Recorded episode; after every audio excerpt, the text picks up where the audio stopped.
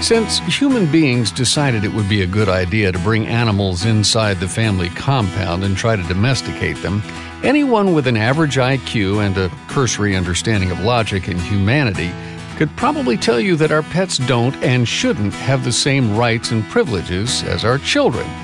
Well, by the same token, since the garden variety child has yet to attain the same physical, emotional, intellectual, and independent status as the garden variety adult, Children, by virtue of these facts, should not be afforded the same rights and privileges as adults. And since virtually all parents are adults, and while all children are, well, children, it stands to reason that parents should, by and large, be afforded more rights and privileges than their children. After all, children are conceived and nurtured into adulthood by their parents, and not the other way around. And that's the way things have been since the beginning of time. These things really are self evident. But, like many other things in our world today, these same self evident realities have been challenged in recent years by some otherwise very intelligent and educated people. People whose postmodern thinking has helped create a very difficult world for those traditional garden variety parents still having what used to be called common sense. Knowing your rights as a common sense parent. That's next on License to Parent. Well, hello, you common sense garden variety parent, you, and welcome to Licensed to Parent, the radio outreach of Shepherd's Hill Academy. Shepherd's Hill is a year long Christ centered wilderness based residential program helping teens in crisis.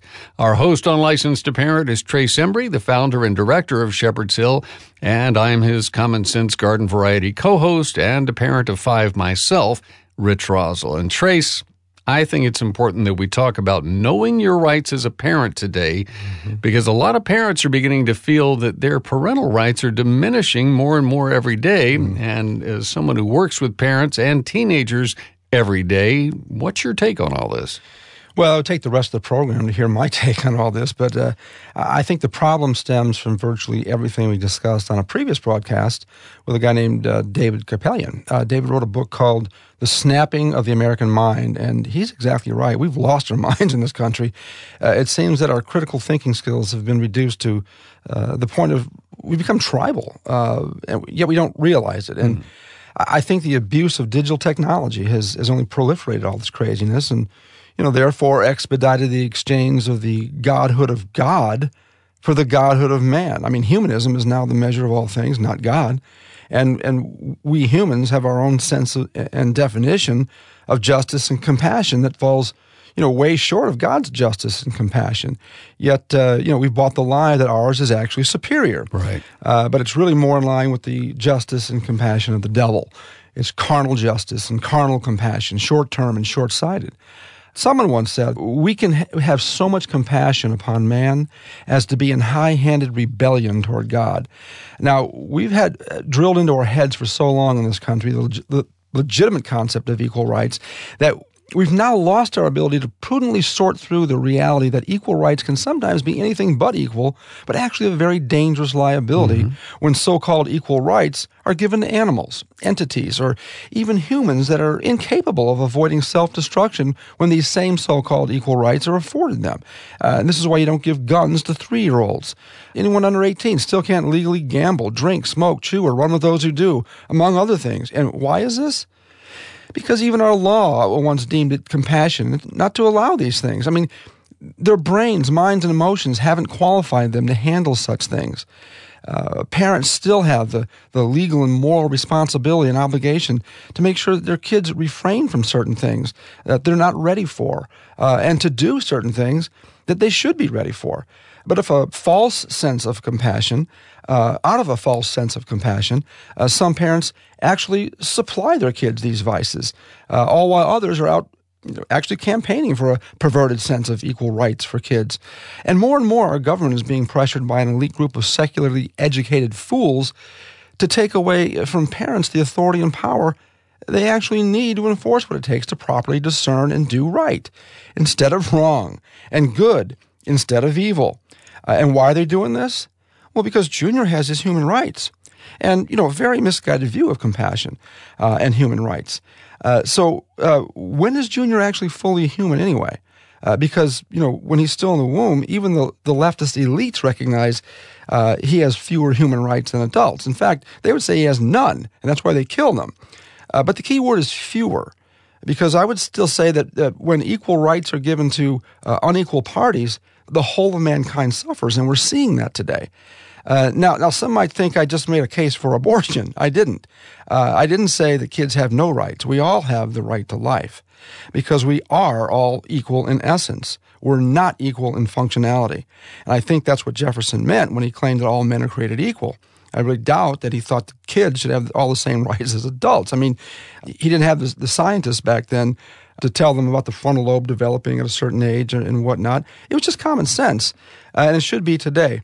Um, anyway, I'm looking forward to speaking with today's guest about some of this. Uh, hopefully, he can help put uh, you know uh, some rights back in the hands of the parents uh, as as the preeminent governing entity over their over their own kids because things are really starting to get scary for good parents trying to raise emotionally stable kids in America these days. Yeah, you know, I'm reminded of a question that uh, adults would often ask kids who are out of line. It's a, didn't your parents teach you right from wrong? well, nowadays we're actually uh, challenged that our version of right and wrong is wrong, mm-hmm. and uh, kids need to decide on their own. Yeah, so, right. again, as as you point out, it has fallen apart, and we didn't take quite the whole program to talk about that. So, yeah. thank you. Uh, well, let me take this moment now to move us in the direction of welcoming our guest, who, by the way, we we went to the right source here on parental rights in America today because joining us on the phone is Michael Ramey, the Deputy Director for ParentalRights.org, as well as its Director of Communications and Research. Michael holds a BA in Foreign Language, Spanish in Fact from Virginia Commonwealth University. He also has a Master of Divinity with Biblical Languages from Southeastern Baptist Theological Seminary. Now, before joining the staff of ParentalRights.org, Michael Ramey honed his communication skills through 13 years of church ministry. Uh, he and his wife Rachel now live in Winchester, Virginia, along with their five children. Michael, welcome to Licensed Parent. Thank you. Thank you for having me. And by the way, thank you for meeting the minimum quota of children. Trace has five, right. I have five, and so do you. So welcome. You were you were fully vested. uh, Michael, uh, what can you tell us about uh, parentalrights.org and, and, and how can you and your team help protect and secure parents that they can still have their God given rights as parents? Well, parentalrights.org was founded uh, a little over 10 years ago uh, with the intent of working to protect the traditional right of parents, the common sense, natural right of parents to direct the upbringing, education, and care of their children, actually in the text of the U.S. Constitution. So at the bottom line, our purpose and goal is to pass a constitutional amendment that will preserve that right uh, mm-hmm. for all time in that founding document. Yeah, and what, what tell us about this parental rights amendment and how our listeners can get on board with this because uh, I really feel it's important. Can you uh, expound on that? Sure. Well, the Parental Rights Amendment uh, is carefully worded using uh, language that already has clear legal definitions uh, to establish in the text of the Constitution what has traditionally been the right of parents to direct the upbringing, education, and care of their children without unnecessary or undue government in, uh, interference. Uh, it still preserves the role of the state in protecting children from abuse or neglect when there's evidence of that. Uh, it still allows the state to step in in the ways that it does to protect children uh, that are, are meeting a compelling governmental interest. Uh, but it would preserve for all time the right of parents uh, to be that primary caregiver, that primary decision maker for their children. Because as you gentlemen have already mentioned, uh, we're seeing that eroding all around us, and we're mm-hmm. we're hearing academic voices uh, pushing for that erosion. Uh, so this would halt that erosion and say, no, we're we're gonna. This is a rock that we're going to stand on. Mm-hmm.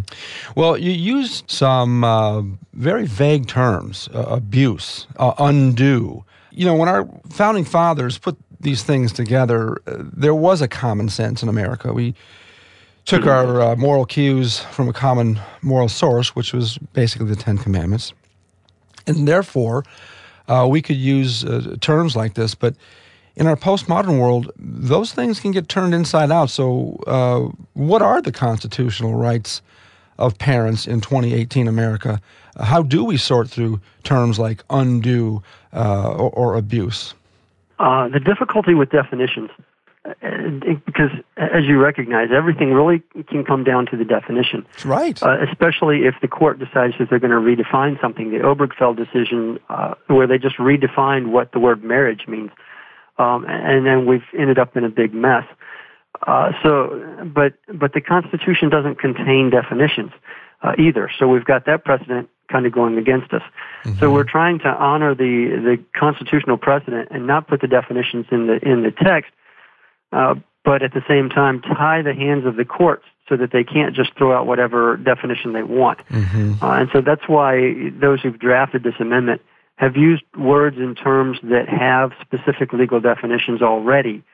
Uh, now, again, if the Supreme Court years and years down the road, they can twist the language there's no way to prevent them doing that, unfortunately, in the text of the Constitution. If you pass a constitutional amendment that says the Supreme Court can't change this language, the Supreme Court would then go and reinterpret that language.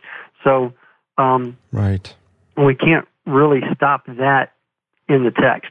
But what we can do is use words that are already clearly defined, so that contextualists and those who are fair to the Constitution will recognize what it means uh, and what it was intended to mean uh, at the time it was written. Yeah. And that's really, as an author uh, of a constitutional text, that's really the best that we are able to do. Then it stands to the people uh, to elect those who are going to preserve that and those who are going to appoint judges and justices who are going to preserve that. So there's still that responsibility. Do you see this evolution of, of definitions working against us as Christians down the line, or uh, is there a way to stem the tide? Uh, I think the the way to stem the tide really is to guard the court, uh, to vote responsibly, uh, vote in godly leaders, and, and then hold them accountable to appoint godly judges and mm-hmm. justices, and at least uh, conservative to the text of the Constitution, uh, those judges and justices. Yeah. Uh, who will uphold the meaning. And if parents don't start having conversations with their kids about these very issues right now, then the postmodern far left thinkers uh, that are permeating the colleges and even the primary schools today are going to, um, well, they already have, uh, influence the minds of our, of our Christian kids. So we need to really um, have some serious conversations with, with our, uh, our kids about this, parents. You agree? I, I do. I, I think that uh, parents need to remember that we are responsible before God for how we educate our children and how they uh, learn and grow.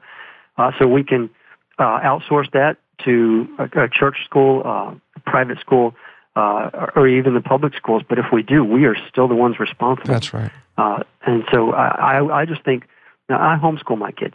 Good. Uh, but and I recognize not every parent necessarily has to do that. But I would I think those who send their kids to public schools, they make that responsibility very much a lot more challenging for themselves because you're still responsible. Well, you mentioned homeschool, and I was looking at your website. Who is this Professor Dwyer guy from uh, William and Mary, and why should it concern all of us as parents? Professor Dwyer is just one of many, uh, unfortunately, uh, academic voices rising up and saying that parental rights come from the state.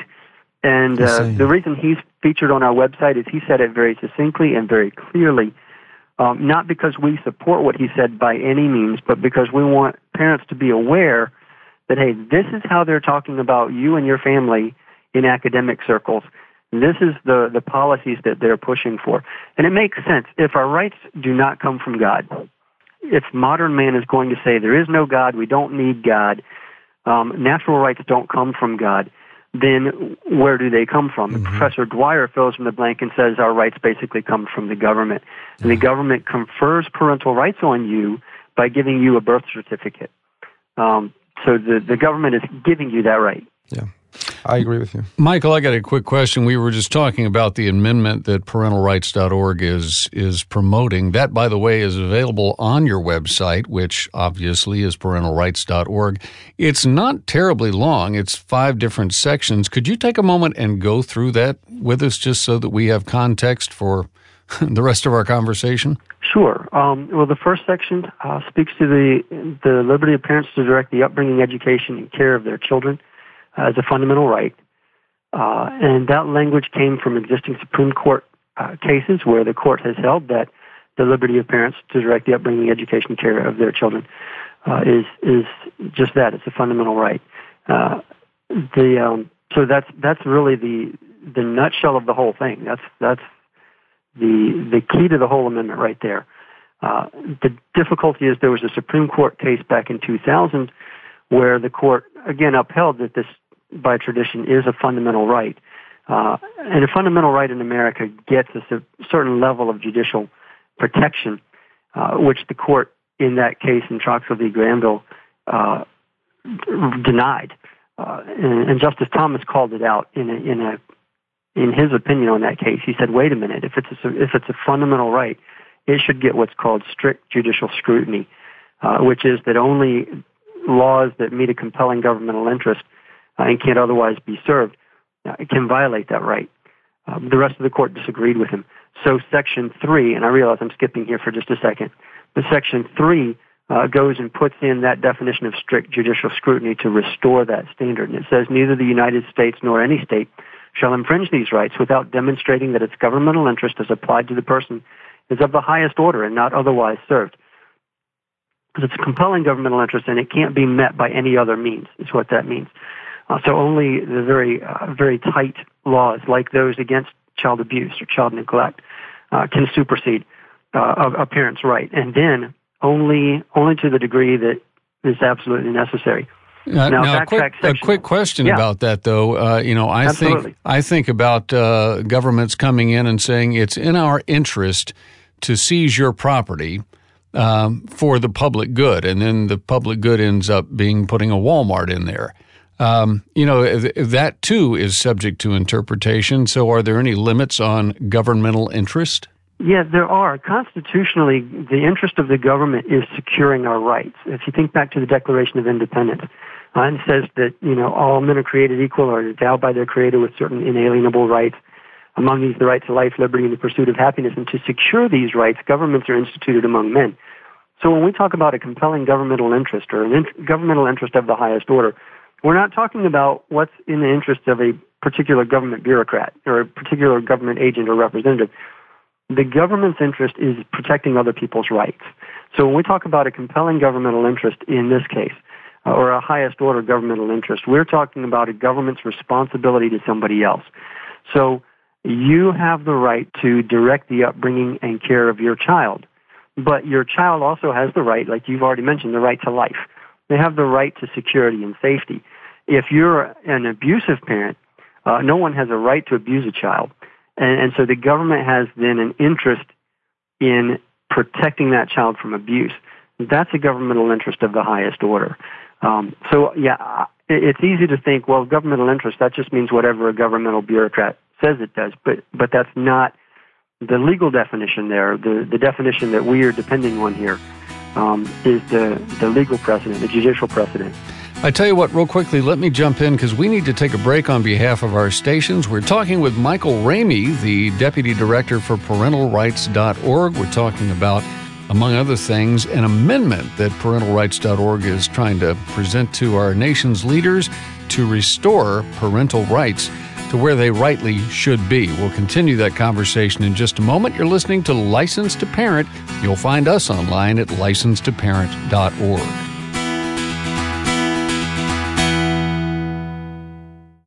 In the training of our children, what role should public school play? Documentarian Colin Gunn takes a panoramic exploration of this issue by hopping in a school bus for a field trip all over America in the DVD Indoctrination. Colin conducts a series of candid interviews and discovers how God's recipe for training the next generation is being replaced with a humanistic, man centered program that fragments the family and undermines the influence of the church and the Great Commission.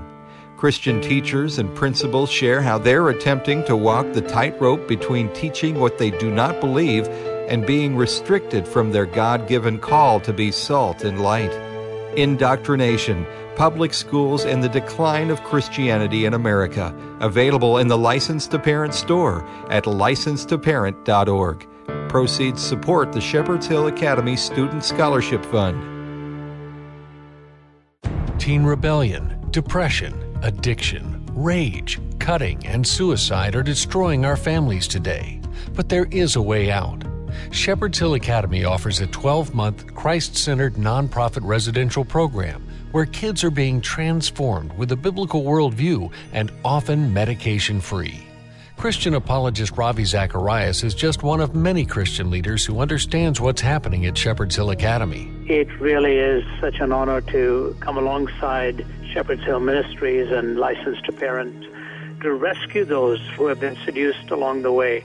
I cannot gainsay how important this is, and to get behind a ministry like this, one will find the rewards to be extremely powerful in changing society.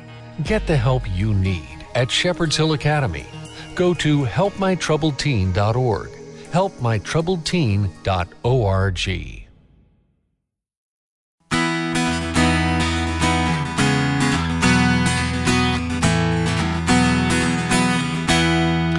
This is Licensed to Parent with our host Trace Embry, the founder and director of Shepherd's Hill Academy. I'm Rich Rosell, and we're talking today with Michael Ramey, the deputy director for parentalrights.org. And we've been talking about rights that we as parents have unfortunately been giving up either out of fear or ignorance or thinking we just don't really have the right when in fact we've got God given rights to raise our kids in a godly way. And that's what parentalrights.org uh, is all about. Michael, we started uh, going through the constitutional amendment that parentalrights.org is trying to get pushed through. So, uh, in in the next few minutes, let's quickly cover the remaining parts of this document.